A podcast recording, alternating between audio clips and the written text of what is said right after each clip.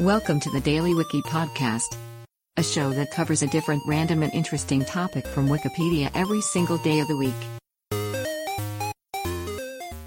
Today is September 4th, and here is today's featured Wikipedia article.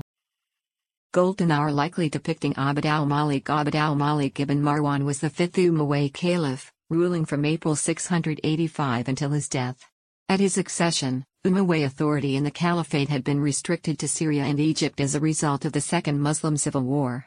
Abd al-Malik reunited the caliphate after defeating the Zubayrids at the Battle of Maskin in Iraq in 691 and the Siege of Mecca in 692.